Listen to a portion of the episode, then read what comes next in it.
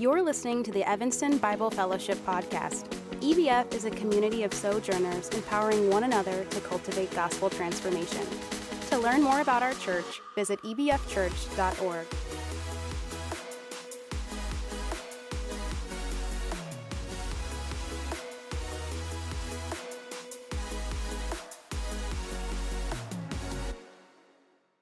It is good to be back among our church family. One thing I mentioned is it's um, these, are, these are some some muscles that I've had to maybe stretch and haven't been worked out in a little while, but it is good to be able to uh, open up God's Word for us here. And we look forward to introducing our son at some point, Silas Jack. He is a delight. He's been gaining weight like a champ. We are operating in like a constant state of sleep deprivation. So I apologize ahead of time. I might mix words, you know, all kinds of things. But uh, I guess I can't use that excuse all the time. But I'm going to play that card today. But thank you, church family, for your prayer, for your support, your encouragement along the way. It means so much to us.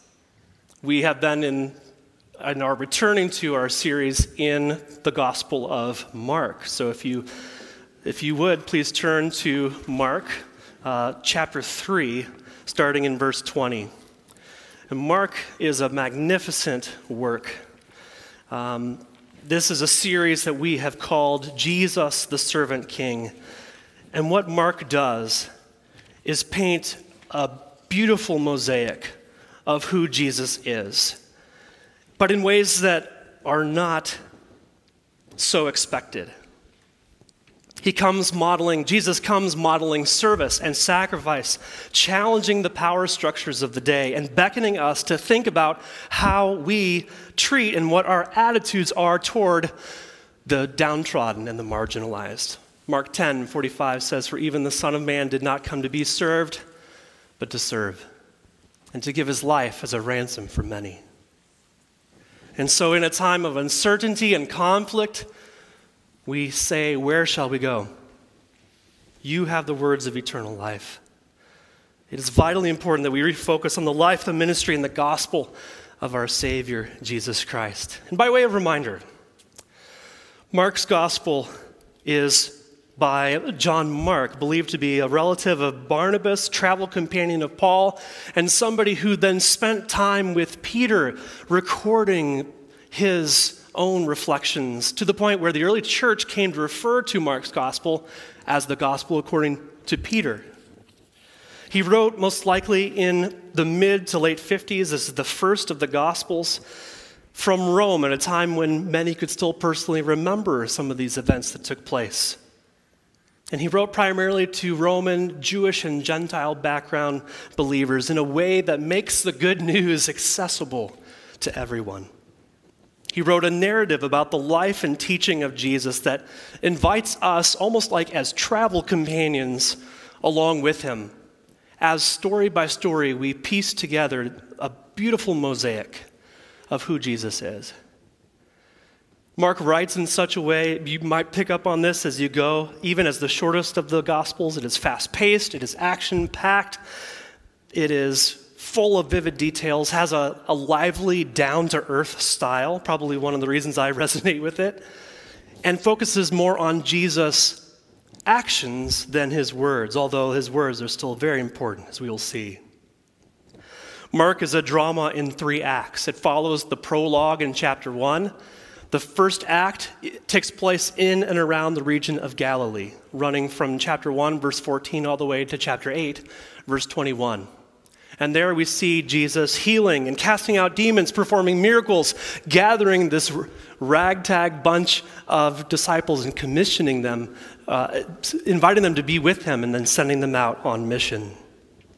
The second act takes place then on the road to Jerusalem from chapter 8, verse 22 through chapter 10, verse 52, as Jesus sets his face toward Jerusalem, knowing full well what lays before him his, his impending suffering and death.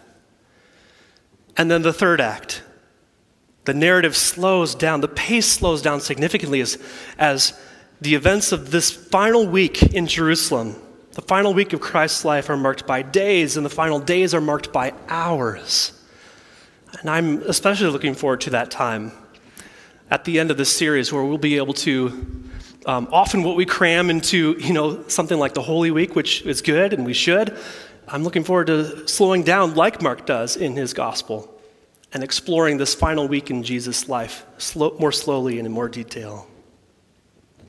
But today we return to the first act where conflict has been increasing. Jesus has forgiven the paralyzed man, if you remember, he calls a despised tax collector.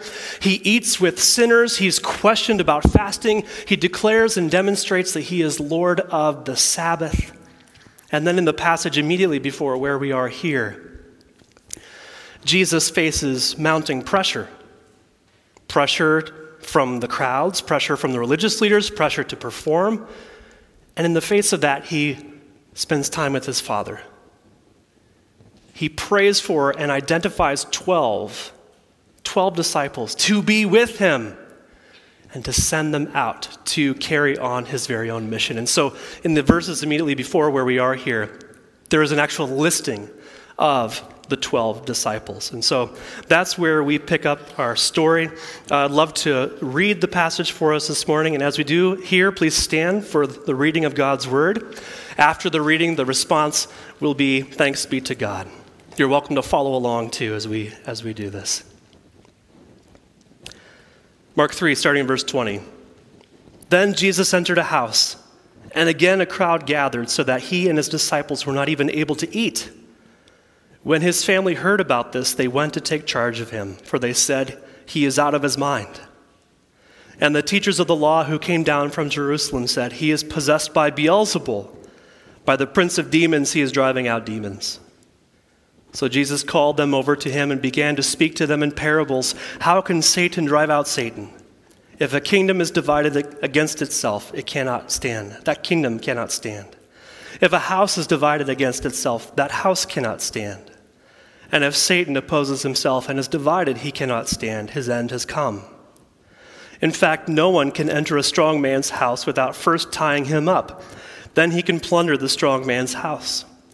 Truly, I tell you, people can be forgiven all their sins and every slander they utter, but whoever blasphemes against the Holy Spirit will never be forgiven. They are guilty of an eternal sin. He said this because they were saying he has an impure spirit. Then Jesus' mother and brothers arrived. Standing outside, they sent someone in to call him. A crowd was sitting around him, and they told him, Your mother and brothers are outside looking for you. Who are my mother and my brothers? He asked.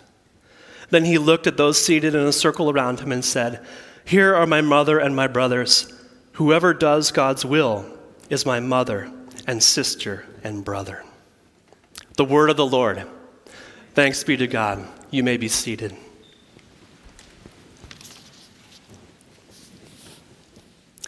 C.S. Lewis, in his book Mere Christianity, addresses people's different understandings surrounding who Jesus is, particularly pushing back on the notion that many have, even to this day, that he is simply a good moral teacher. Perhaps you know where I'm going with this. It's been referred to as the Lewis trilemma. At the end of chapter 3, he writes, I'm trying here to prevent anyone saying the really foolish thing that people often say about him. I'm ready to accept Jesus as a great moral teacher, but I don't accept his claim to be God. That is the one thing we must not say. A man who was merely a man and said the sort of things Jesus said would not be a great moral teacher. He would either be a lunatic on a level with the man who says he is a poached egg, or else he would be the devil of hell. You must make your choice. Either this man was and is the Son of God, or else a madman or something worse. You can shut him for a fool, you can spit at him and kill him as a demon, or you can fall at his feet and call him Lord and God. But let us not come up with any patronizing nonsense about his being a great human teacher. He has not left that open to us. He did not intend to. Here in Mark 3 20 through 35, we encounter two accusations, essentially, that are leveled at Jesus that are very similar to what Lewis points out here. First, that he is out of his mind, that he is a lunatic.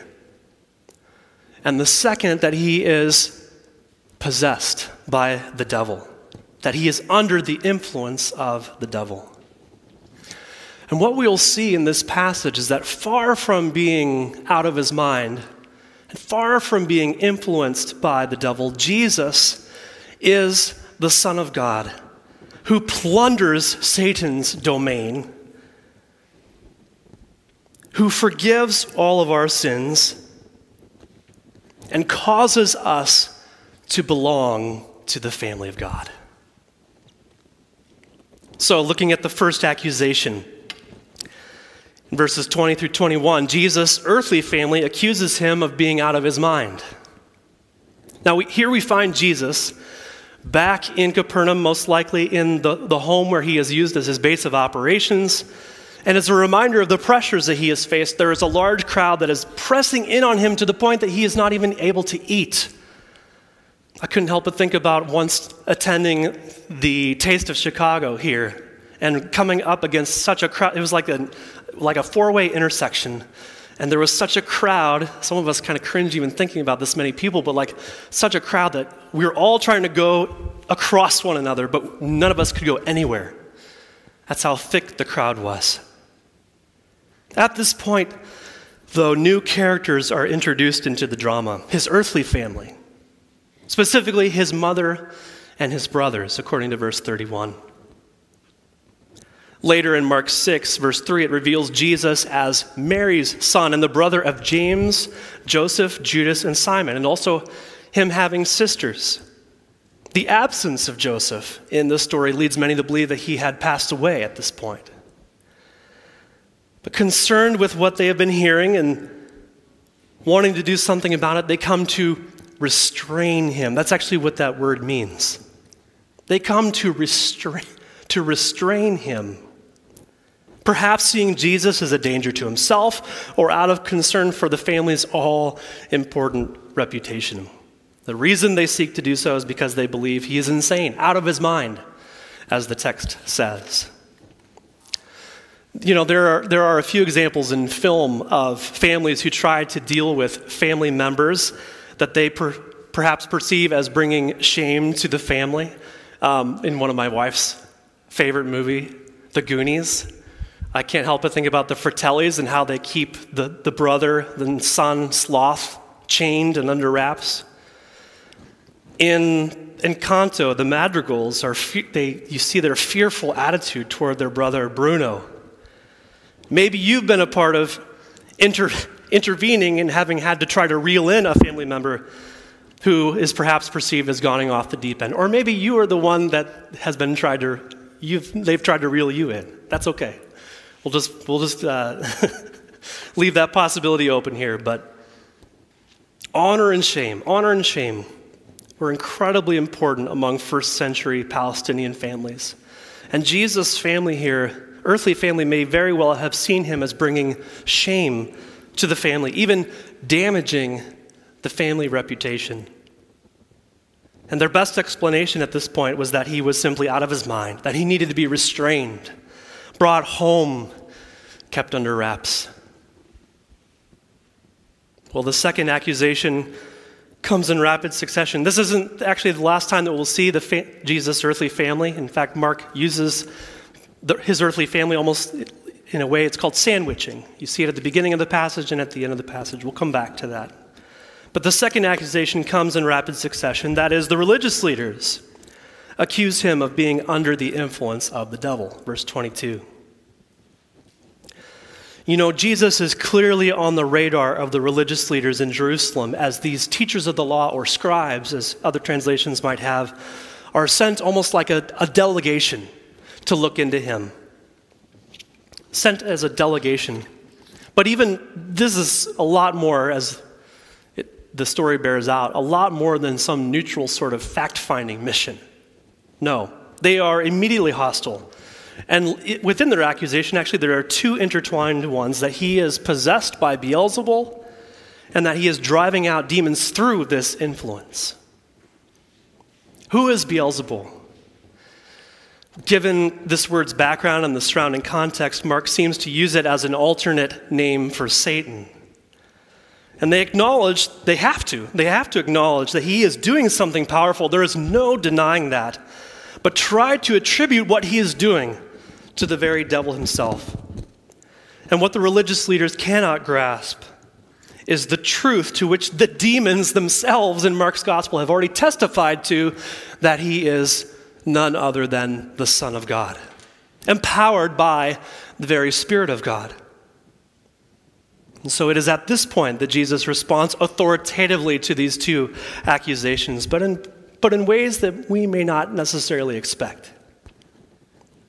Jesus answers the religious leader's accusation with two parables and a direct warning, verses 23 through 30. Verse 23 introduces us to Jesus' ministry of parables for the first time in Mark's gospel. And where the religious leaders had been murmuring to one another about this figure, Jesus, knowing their thoughts, knowing their heart, addresses them directly. Addresses them directly. But what he does is speak to them in parables. Again, the first mention of Jesus' ministry of parables in Mark's gospel. We'll, we'll come to know them well. We'll get to know them well along the way, especially next week as we look at the parable of the soils. A parable, though, is simply a comparison or an analogy that is used to, to illustrate one or more spiritual lessons. And in parables, Jesus employs things like narrative or allegory or even proverbs along the way. But I think it's worth noting that instead of overwhelming them with arguments, Jesus aimed to get them to think using vivid imagery that would have been known and familiar to them as an invitation, even to open their minds to the things of God. And it, I think this is a reminder to us as well that people are rarely argued into the kingdom of God. We may feel the temptation to want to rout people in debate. But do you know the adage? Have you heard it before about winning the argument but losing the person? Jesus' use of parables, I think, is instructive for us today. It is a reminder for how we too are to invite people in to consider the claims of Christ, to stir their thinking, perhaps taking one, one pearl of wisdom at a time, rather than being argued into the kingdom, rather than being routed in debate, inviting people to ponder the claims of Christ. Well, the first parable is about a kingdom divided against itself, verses 23, the end of verse 23 through verse 26. You might recognize these words, especially the quote, a kingdom divided against itself cannot stand, something that informed and uh, inspired Abraham Lincoln in, in one of his speeches. You know, I, I, I, sometimes chuckle when I hear certain quotes or things that are clearly from Scripture that are attributed to people, or when people think that they're only from um, other people. So you can think of lots of examples of this. Phrases, perhaps like, fight the good fight, go the extra mile, by the skin of your teeth, the blind leading the blind. There are lots of these examples. I think it's a reminder of the Bible's enduring impact in a lot of ways. One of our, um, one of our EFCA church planters in Wyoming tells the story about going into a Starbucks and uh, striking up a conversation with the barista, noticing some of the tattoos on her arm and the quotes that were on her arm, and saying, "Oh, Psalm, I can't remember which one it was, but oh, Psalm so and so." And she, her eyes got a little wide, and she was like, "No, that's Bob Marley." And he kind of backed off a little bit because he didn't want to like press the point, but the fact of the matter is, she had psalms, you know, written, written on her arm. These, though at times these phrases, these things that maybe people unknowingly or don't realize are from Scripture, are sometimes connection points that we can have with people in helping explain the gospel of Jesus Christ. Being able to say, hey, did you know that's actually from Scripture? Now, uh, carefully and, and uh, relationally as well, I, I might add, but Anyway, I think it is a reminder, though, of, of the, the Bible's enduring legacy, these connection points that we can have with people, too. But at any, at any rate, these, these hypothetical sayings that Jesus uses here basically develop the same point. If Satan were to do this to himself, it would be completely self destructive. It would be suicidal for him to do this. Strength requires unity, and an attack on any part of his domain is a threat to his power, not some sort of collusion with him. Therefore, the conclusion should be that what is happening is not the result of civil war, but is instead a direct frontal assault on Satan's domain. And that is what Jesus describes in the second parable, binding the strong man in verse 27. In fact, no one can enter a strong man's house without first tying him up. Then he can plunder the strong man's house. This sorry, sorry, I get derailed sometimes, but this conjures up images in my mind of like the strongman competition on ESPN. Anybody know what I'm talking about? To my kids right now, I'm like the strongest person they know. I love, I love this, uh, you know, this time in life. Um, I think I, I think I mentioned this before too. I'm supposed to be the funniest person in their life too, but uh, my wife taught my daughter how to say "dad joke." Did I, did I tell you that already? I might have mentioned that. Oh, that one pains me. Anyway, Jesus uses an allegory here, though, in this parable to make his point. The strong man, maybe I don't want to be associated with the strong man here, but because the strong man is Satan. His house is his domain, which is this present world. And the plunder is the people that he has taken captive as, as victims. But the stronger one is Jesus himself, who has been sent by God to invade enemy, territory, to plunder his house and liberate people from spiritual bondage. And his casting out of demons, as we have seen in the, in the previous verses, is proof that he is binding the strong man. But this, the climax of this binding, the climax is the cross. This binding this plundering happens climactically at the cross. And I think, too, that we are meant to hear echoes of Isaiah 49, verses 24 and 25, where the servant of the Lord, we heard, we heard earlier read Isaiah 53 is the call to worship. This figure, the servant of the Lord, Isaiah pictures the servant of the Lord rescuing captives from cruel warlords. Verse 24 Can plunder be taken from warriors? Or captives be rescued from the, from the fierce? But this is what the Lord says Yes, captives will be taken from warriors and plunder retrieved from the fierce. I will contend with those who contend with you, and your children I will save. This flows then into the direct warning in verses 28 through 30. The direct warning. Here, Jesus uses the phrase, truly I tell you, his way of emphasizing the certainty of the truth that he is about to authoritatively declare. And by declaring people can be forgiven of all their sins, Jesus points forward to his substitutionary death on the cross. What we were reminded of even in hearing Mark 10 45. But then what follows is this whole concept of the blasphemy of the Holy Spirit. What is this? A lot of ink has been spilled over this question. But I believe within the context here in Mark, to blaspheme the Holy Spirit is to continually accuse Jesus of being empowered for ministry not by the Spirit of God, but by the devil, which is a twisting of the truth. It is a rejecting of God's rule. And the key to this understanding is the explanation that follows in verse 30 when it says, He said this because they were saying, He has an impure spirit.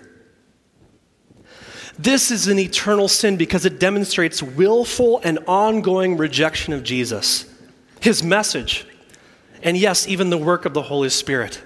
And Jesus warns them here. He issues this direct warning that they are perilously close to engaging in such blasphemy and repeating the same mistakes that many of their forefathers made, even as they left, even as they left Egypt during the Exodus. Isaiah 63, verse 10. Yet they rebelled and grieved his Holy Spirit. So he turned and became their enemy, and he himself fought against them. They are in danger of repeating the same mistake as their forefathers, who, in the wake of the Exodus, grieved the Holy Spirit and made God their enemy. But sometimes, oh, just we have to acknowledge this. Sometimes, in reading this, Christians worry about whether they have committed this sin. I've sat, I think about one gentleman in particular who I sat across from who was shaken to the core by the thought of this and had come seeking counsel. Maybe you've been there too.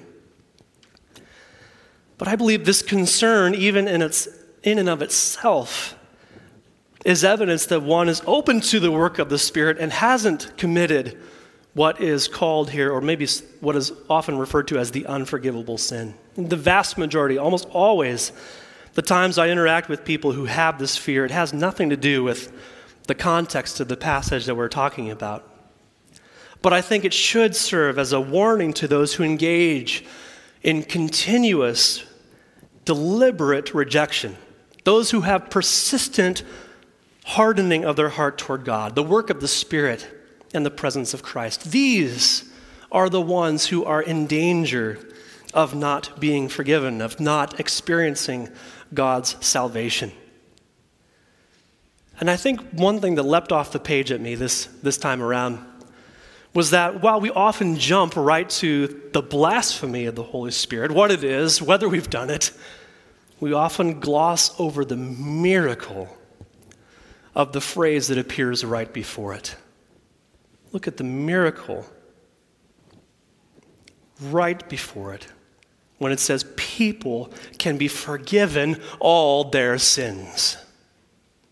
People can be forgiven all their sins, no matter what you've done. You are not beyond the reach of salvation through Jesus Christ. And the forgiveness, the life giving hope that He pours out, no matter who you are or what you've done, or even how far you perceive yourself to be from God, you are not beyond His reach. And that is what he turns to next. This passage concludes as Jesus answers his earthly family's accusation with a radical report, reprioritization of God's family, verses 31 through 35.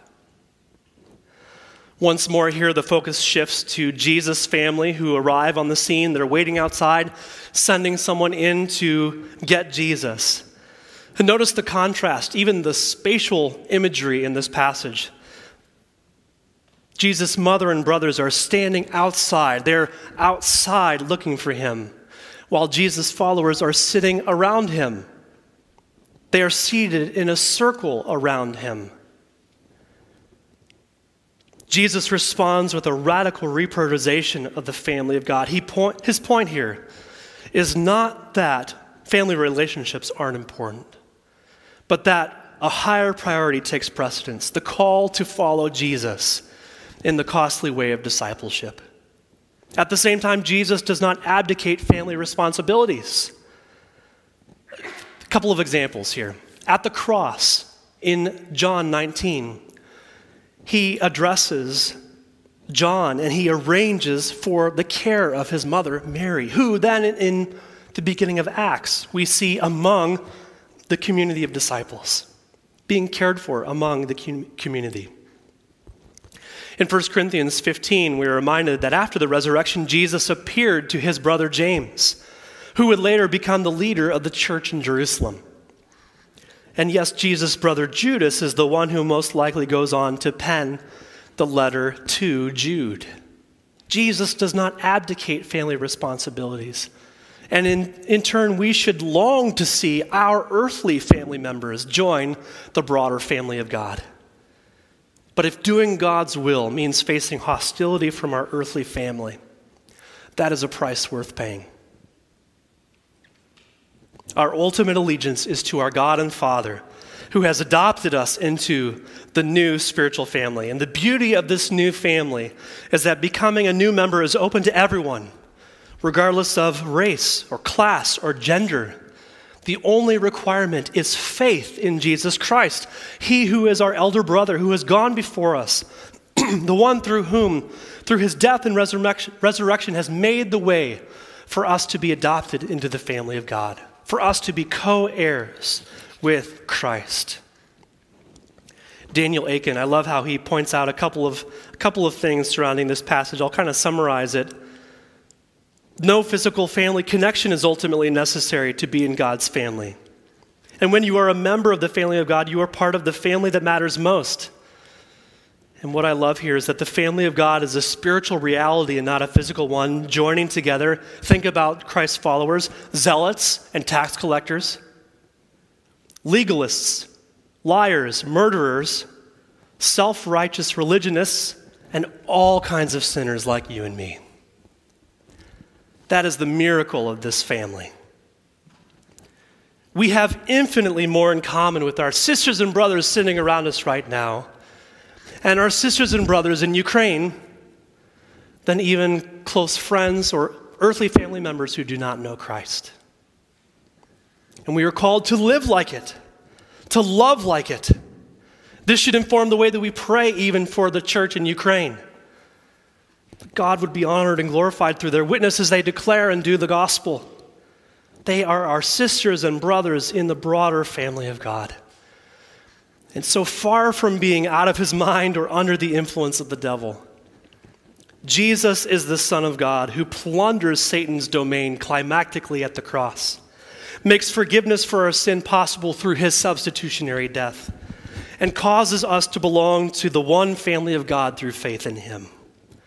Jesus is the stronger one who has invaded Satan's domain, plundered his house, and liberates people from spiritual bondage, and he has done so climactically at the cross. It is through his substitutionary death and glorious resurrection that we, in fact, can experience the miracle of being forgiven all our sins. Those who live in persistent, calcified rejection of him, even ascribing his powerful works to the influence of Satan, will not be forgiven. But those who receive Jesus Christ as Savior and Lord through faith are adopted into the family of God, come to have God as our Father, Jesus as our elder brother, and sisters and brothers now united with an unshakable bond in Christ. Tim Keller connects this passage with the prodigal son in writing Jesus is the true elder brother he willingly brings us into the Father's family at his expense. He died for us, he was plundered for us. We sit at the Father's table dressed in Jesus' clothes with his ring on our finger, all through him. We must celebrate and live out the fact that we are members of a kingdom family, and it is all at the expense of our big brother, Jesus Christ. I found this question particularly impactful. Do you live every day as if you are a member of God's family, accepted and loved. Remember, oh, church, remember, a child in a family obeys not in order to be loved and accepted, but because they already are loved and accepted, far from being out of his mind or under the influence of the devil. Jesus is the Son of God who plunders Satan's domain climactically at the cross, makes forgiveness of all our sin possible through his substitutionary death and causes us to belong to the family of God, ultimately through faith in him. Amen, church? Let's say amen, amen once more. Amen, church? Amen. amen. Let's pray.